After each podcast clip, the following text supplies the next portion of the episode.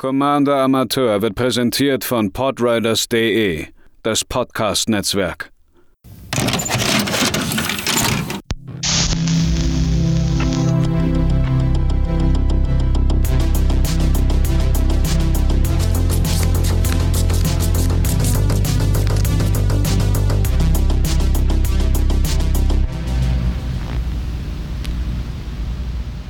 Herzlich willkommen, liebe Planeswalker, bei der wahrscheinlich letzten Ausgabe, nicht des Commander Amateurs, sondern unserer schönen Combo-Reihe. Denn wir sind bei den farblosen Sprüchen angelangt, beziehungsweise bei den Artefakten, die es euch ermöglichen, in irgendeiner Form nur mit sich selbst Infinite zu gehen. Wenn man sich jetzt denkt, ach, so ein äh, farbloses Deck, das besteht doch nur aus Eldrasis und das kann ja gar nicht so viel, dürfte man sich wahrscheinlich wundern. Äh, der liebe Gaben, der bei der Länderfolge auch hier zu Gast war, der spielt tatsächlich ein farbloses Deck mit Khan, dem Silbergolem, als äh, General und was soll ich sagen? Ähm, dieses Deck gewinnt eigentlich nur, indem es äh, absurde Kombos aus dem Hut zieht.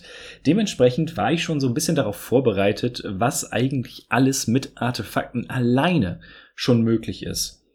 Dementsprechend, ich habe mich natürlich wieder an der EDA-Track-Combo-Seite gehalten, um so ein paar Sachen rauszusuchen.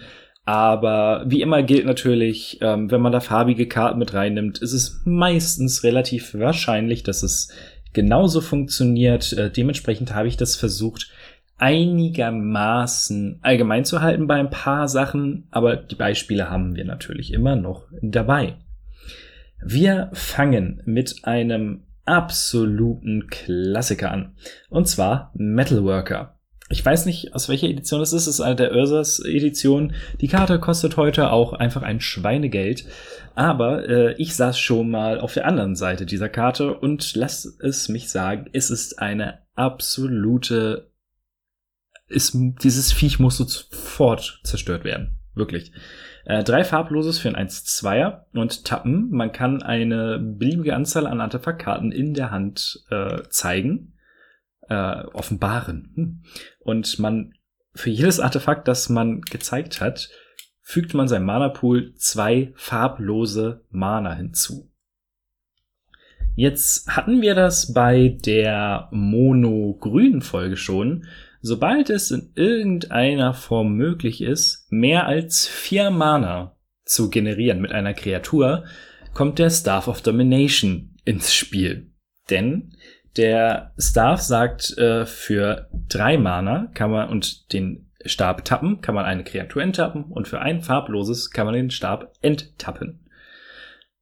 Das bedeutet, ihr habt mit dem Metalworker zeigt drei Artefakte auf der Hand. Wenn ihr ein Artefaktdeck seid, sollte das nicht so problematisch werden. Habt sechs Mana im Pool, enttappt mit dem Stab den Metalworker, für das eine farblose enttappt ihr den äh, Stab und habt immer noch ein farbloses im Pool beziehungsweise zwei, weil wir ja sechs Mana hinzugefügt haben. Und so weiter und so fort. Dadurch, dass wir unendlich Mana haben, können wir mit den Staben machen, was wir wollen. Wir können unsere gesamtes, äh, unsere gesamte Bibliothek ziehen, wir können unendlich Leben machen und so weiter und so fort. Das ist alles bekannt. Allerdings gibt es in den farblosen Decks tatsächlich noch ein paar mehr Möglichkeiten, sehr einfach an unendlich Mana zu bekommen. Da haben wir zum Beispiel einmal den Basalt-Monolithen. Drei farblos. Er enttappt nicht während der Enttappphase. Wir können ihn für drei farblose tappen oder für drei Mana enttappen. Die Idee dahinter ist halt letzten Endes, okay, wir tappen ihn für drei Mana, benutzen das für irgendwas anderes und später können wir diese drei Mana sozusagen reinvestieren, um den Monolithen wieder zu benutzen. Wenn es nicht irgendeine Möglichkeit gäbe, das komplett zu umgehen. Eine der bekannteren Formen ist die, sind die Ringe aus heller Esse, Rings of Bright Hearth. Äh, drei farblos für ein Artefakt. Immer wenn man eine Fähigkeit aktiviert, wenn es keine Mana-Fähigkeit ist, das ist wichtig, können wir zwei farblose bezahlen. Wenn wir das tun, wird diese Fähigkeit äh, ja kopiert und wir können neue äh, Targets, Ziele für die Kopie wählen. Ich liebe es, parallel zu übersetzen im Kopf. Das funktioniert dann so, dass man äh, zwei Mana auf jeden Fall übrig haben, also überhaben sollte. Irgendwo, aber ihr habt wahrscheinlich beide Artefakte gespielt, das sollte kein Problem sein. Ihr tappt den Monolithen für drei farblose. Dann bezahlt ihr diese drei farblose, um den Monolithen zu enttappen. Das ist eine aktivierte Fähigkeit. Das heißt, ihr könnt die Ringe für zwei Mana aktivieren und diese Endtapp-Fähigkeit auf den Stack packen. Die erste Fähigkeit wird abgehandelt. Der äh, Monolith enttappt. Ihr tappt ihn wieder für drei. Und ähm, so funktioniert das halt, dass äh, ihr den Monolithen wieder für drei tappen könnt. Und dann wird die erste Fähigkeit, die erste, der erste Enttapper, das ist ein bisschen komplex, ähm, wird der gespielt und ihr enttappt den Monolithen. Das heißt, ihr habt einen Enttappen Monolithen und habt drei farblose Mana im Pool. Und dann könnt ihr den gesamten Spaß immer und immer wieder machen, so dass ihr am Ende unendlich Mana habt. Um das Ganze jetzt noch ein bisschen komplizierter zu machen, könnt ihr noch Sensei's Divining Top mit reinschmeißen. Ähm, das sorgt im Endeffekt dafür, ähm, dass ihr euer ganzes Deck zieht. Denn auch die zweite Fähigkeit von dem Topf, einmal kurz vorlesen, ein farbloses für ein, ein Artefakt, für ein farbloses können wir die obersten drei Karten unserer Bibliothek angucken und sie in einer beliebigen Reihenfolge zurückschmeißen. Und äh, für Tappen dürfen wir eine Karte ziehen und Divining Top auf ähm, ja, oben auf die Bibliothek legen. Wenn wir jetzt unendlich Mana haben, durch den Basaltmonolithen und die Ringe aus Heller Esse, können wir die zweite Fähigkeit, dieses Zieh eine Karte, aktivieren von Top und mit der Ringen wieder zwei farblose bezahlen. Davon haben wir ja unendlich. Und diese Fähigkeit kopieren. Das heißt, wir packen den äh, Top auf, also wir ziehen eine Karte, packen den Wahrsagekreisel auf die Bibliothek. Diese Fähigkeit wurde aber kopiert. Das heißt, wir ziehen wieder eine Karte, ziehen also äh, den Wahrsagekreisel wieder auf unsere Hand und können wieder ausspielen. Und das gleiche Spiel von vorne. Das ist eine der etwas äh, komplexeren Art und Weise, das Ganze zu machen. Der Monolith funktioniert auch hervorragend mit den Forsaken Monument aus Zendika Rising fünf farblose. Farblose Kreaturen, die wir kontrollieren, erhalten plus zwei plus zwei. Immer wenn wir einen farblosen Zauberspruch sprechen, bekommen wir zwei Leben. Das Wichtigste ist aber, immer wenn wir einen Permanent äh, für farbloses Mana tappen, kriegen wir ein zusätzliches farbloses Mana. Das heißt, der Basalt-Monolith äh, tappt für vier. Und so wurde das Ganze dann ausgehebelt dass wir vier Mana bekommen. Für drei Mana enttappen wir ihn, tappen ihn wieder für vier Mana, haben also fünf, enttappen ihn für drei, haben zwei im Pool und so weiter und so fort. Eine weitere sehr lustige Combo mit dem Basalt-Monolithen, das spielt man dann wahrscheinlich eher im Blau, wenn man so Karten wie äh, Lab Maniac und so weiter und so fort hat, ist äh, Mesmeric Orb. Mesmeric Orb ist ein Artefakt für zwei farblose. Immer wenn ein Permanent enttappt wird, mild dieser, also mild der Besitzer dieses Permanents eine Karte. Das ist ganz witzig in zum Beispiel Sir Conrad Decks ähm, oder selbst mild ist natürlich damit super praktisch. Und das Ganze funktioniert dann bei Basalt Monolith. Ihr tappt für drei Mana und benutzt die drei Mana, um ihn wieder zu enttappen. Der Mesmeric Orb sieht das und sagt sich, haha, du willst jetzt eine Karte. Dadurch, dass das unendlich häufig geht, können wir unser gesamtes Deck einfach äh, wegschmeißen. Und ja, dann hat man Karten wie Laboratory Maniac, Thessalus Oracle oder den Jace, Wheel of Mysteries ist das, glaube ich, die alle besagen, wenn man eine Karte zieht und in der Bibliothek keine Karte ist, äh, gewinnt man das Spiel. Thessalus Oracle funktioniert auch ein bisschen anders, aber das ist äh, ungefähr die Idee dahinter. Dann kommen wir zu einer weiteren Karte, die sehr kombotastisch ist. Und das hätte ich nicht gedacht, als sie in War of the Spark äh, ja, enthüllt wurde. Das ist Khan, The Great Creator. Ist für vier Farblose ein Planeswalker mit fünf Loyalty. Seine minus zwei ist für ähm, EDH, zumindest in den normalen Regeln, nicht wichtig. Da kann man sich nämlich eine, ähm, eine Artefaktkarte aus seinem Sideboard auf die Hand nehmen. Es gibt keine Sideboards bei Commander im Regelfall, außer ihr Haus ruled das irgendwie anders. Und äh, seine Plus eins ist bis zum Ende des nächsten Zuges bis zu eine nicht-Kreatur-Artefaktkarte wird zu einer Kreatur, zu einer Artefaktkreatur, äh, wobei Stärke und Widerstandskraft gleich seines, seiner Mana-Value sind. Die Static Ability kommt gleich erst ins Spiel. Das heißt, wir haben einen Basaltmonolithen und können den zu einer Kreatur machen, die für drei Mana tappt. Cool. Was machen wir damit? Wir haben natürlich noch ein Voltaic Construct aus äh, Dark, oh, hieß die Edition Darksteel? Ich weiß es nicht. Äh, vier farblos, 2-2 und sagt, für zwei Mana können wir eine Artefakt-Kreatur enttappen. Ihr seht, worauf das hinausläuft. Wir tappen den Monolithen für drei Mana. Das funktioniert übrigens mit jedem äh, Mana-Rock, der für drei Mana tappt, äh, zum Beispiel Thran Dynamo. Ähm, Voltaic Construct sagt, oh, wir können es für zwei enttappen. Enttappen den Monolithen. Tappen ihn für drei. Haben unendlich Mana. Ihr seht, es ist gar nicht so schwer in farblosen Decks. Es kostet leider nur manchmal einfach ein bisschen Geld. Ähm, oh, jetzt sind wir da schon. Hey. Ähm, der Great Creator hat eine, wie alle War of the Spark Planeswalker, eine passive Fähigkeit, die immer funktioniert. Ähm, sehr heiß umstritten, dieses ganze Thema. Ich fand es damals eigentlich ganz okayisch.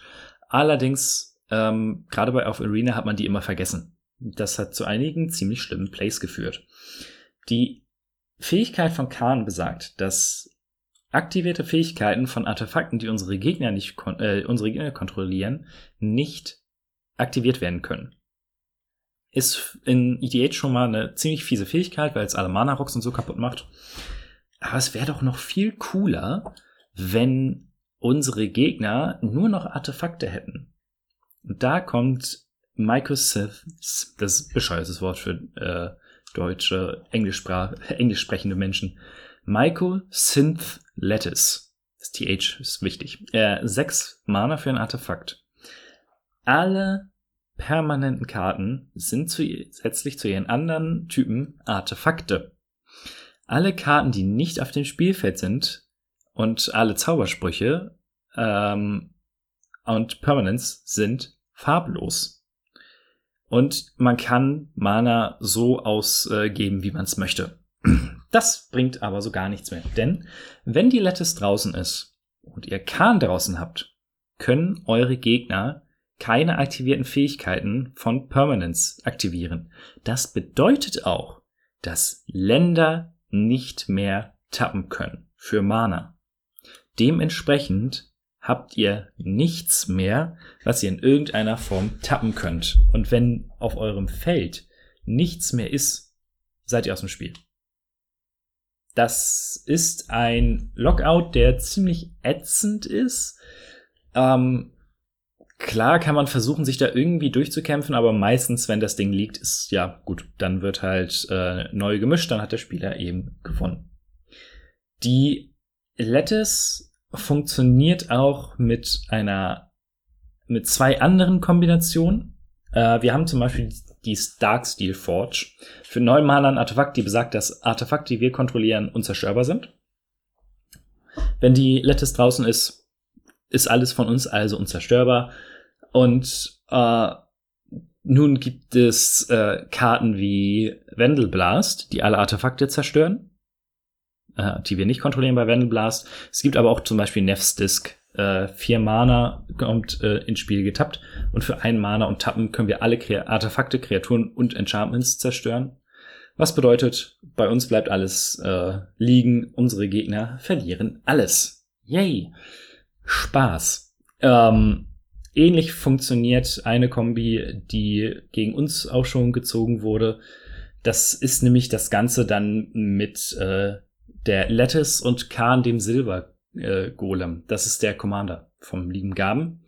Der besagt nämlich, dass man für ein farbloses ein Nicht-Artefakt zu einer Artefakt-Kreatur machen kann. Wobei, also ein Artefakt, die keine Kreatur ist. So ist es ein bisschen komplex.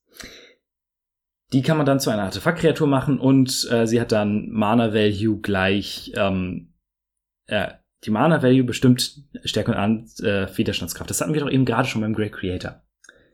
Wenn jetzt alles ein Artefakt ist, können wir ein farbloses ausgeben mit Khan, dem Silbergolem, um jedes Land, das wir wollen, zu zerstören. Denn es wird animiert als Artefakt-Kreatur, hat aber keine äh, Mana-Value und stirbt. So einfach ist das Ganze. Das heißt, das ist eine Art äh, Massen-Land Destruction Wincon. Und ihr seht schon, warum ich es liebe, gegen dieses Deck zu spielen. Super. Um jetzt noch mal zu ein bisschen was anderem zu kommen, haben wir auch relativ neu, die Karte gibt es noch nicht so lange, die Mystic Forge aus M20. Vier farblos für ein Artefakt. Man kann sich die oberste Karte seiner Bibliothek zu jeder Zeit angucken. Und man kann Karten von oben der Bibliothek spielen, wenn es eine Artefakt oder eine farblose Nichtlandkarte ist. Man kann sie auch noch tappen an dem bezahlen und die oberste Karte der Bibliothek ins Exil schicken, damit man sich äh, weiter unterarbeiten kann. Nun ist es ganz cool, dass es relativ viele Karten gibt, die die Preise von Artefakten runterdrücken. Der Klassiker ist Foundry Inspector. Drei farblos, drei zwei. Artefaktsprüche, die wir sprechen, kosten ein farbloses weniger. Nun bräuchte man eine Karte, die ein farbloses kostet und die sich selbst immer wieder nach oben auf die Bibliothek schmeißen lässt. Wo haben wir das schon mal gehört? Ach ja, Wahrsagekreisel des Senseis. Er ist wieder da. Ähm, man zieht eine Karte, schmeißt ihn zurück auf die Bibliothek, die Mystic Forge sagt, hey, du darfst sie spielen. Und der Foundry Inspector sagt, hey, sie kostet null Mana. Cool. Wir können also unsere Bibliothek ziehen. Und im Idealfall hat man dann noch ein Etherflux Reservoir draußen, das ja euch Leben gibt für jeden Zauberspruch, den man gespielt hat und sich das allmählich steigert. Also wenn ihr den ersten Spruch spielt, kriegt ihr ein Leben, den zweiten kriegt ihr zwei, dritten drei. Das heißt, ihr seid da bei sechs Leben und so weiter und so fort. Äh, hatten wir ja schon mal die Karte. Ähm, dadurch, dass wir nun unser gesamtes Deck ziehen, im Grunde genommen, und den Topf immer wieder und immer wieder ausspielen, bekommen wir sehr viel Leben und können mit dem Reservoir höchstwahrscheinlich alle Gegner äh, ins Nirvana schießen. Cool.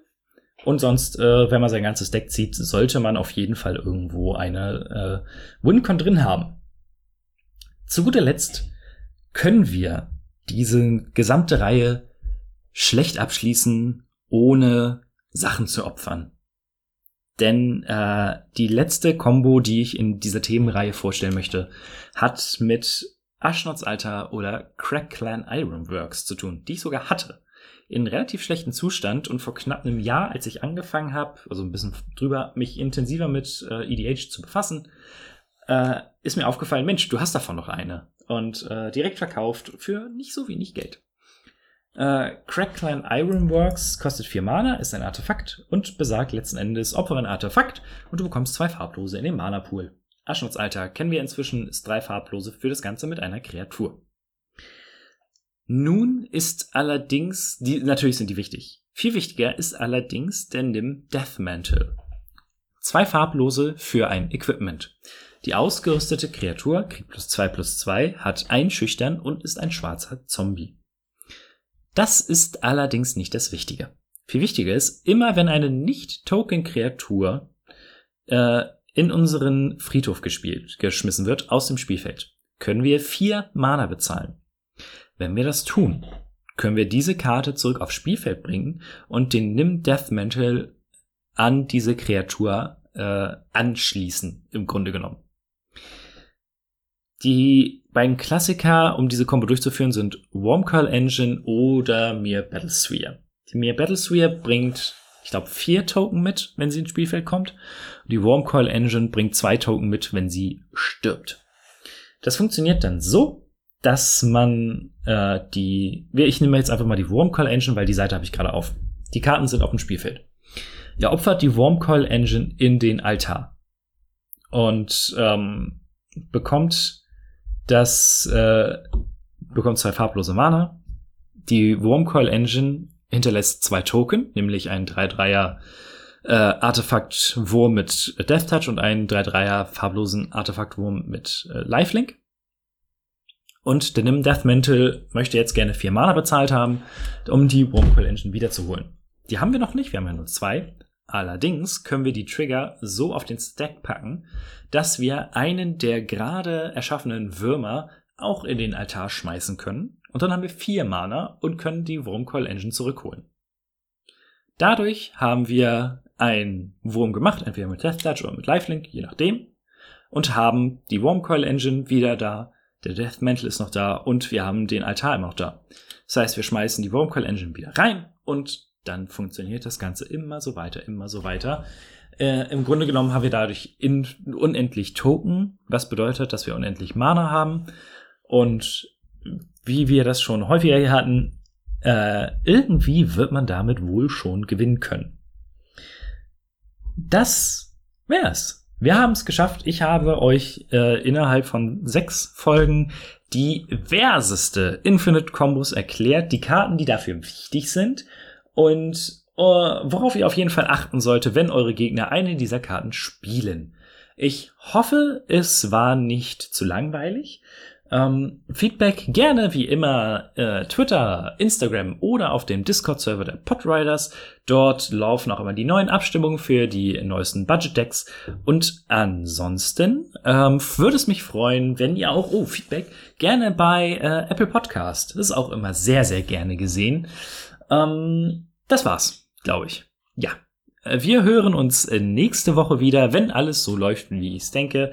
Äh, führen wir die Themenreihe fort, die ich vorher angefangen habe. Sprich, wir gucken uns ein paar Deck-Themes ein bisschen genauer an. Und ansonsten, bis dahin, habt noch schöne Tage. Projektion, Kinogespräche ist der Podcast zwischen Filmkritik und Filmwissenschaft. Kino das ist Kunst. Von Body Horror zu Nouvelle Vague, vom Voyeurismus bei Brian De Palma zum Unheimlichen bei Jessica Hausner. Als Teil des Podriders Netzwerks findet ihr uns überall, wo es Podcasts gibt.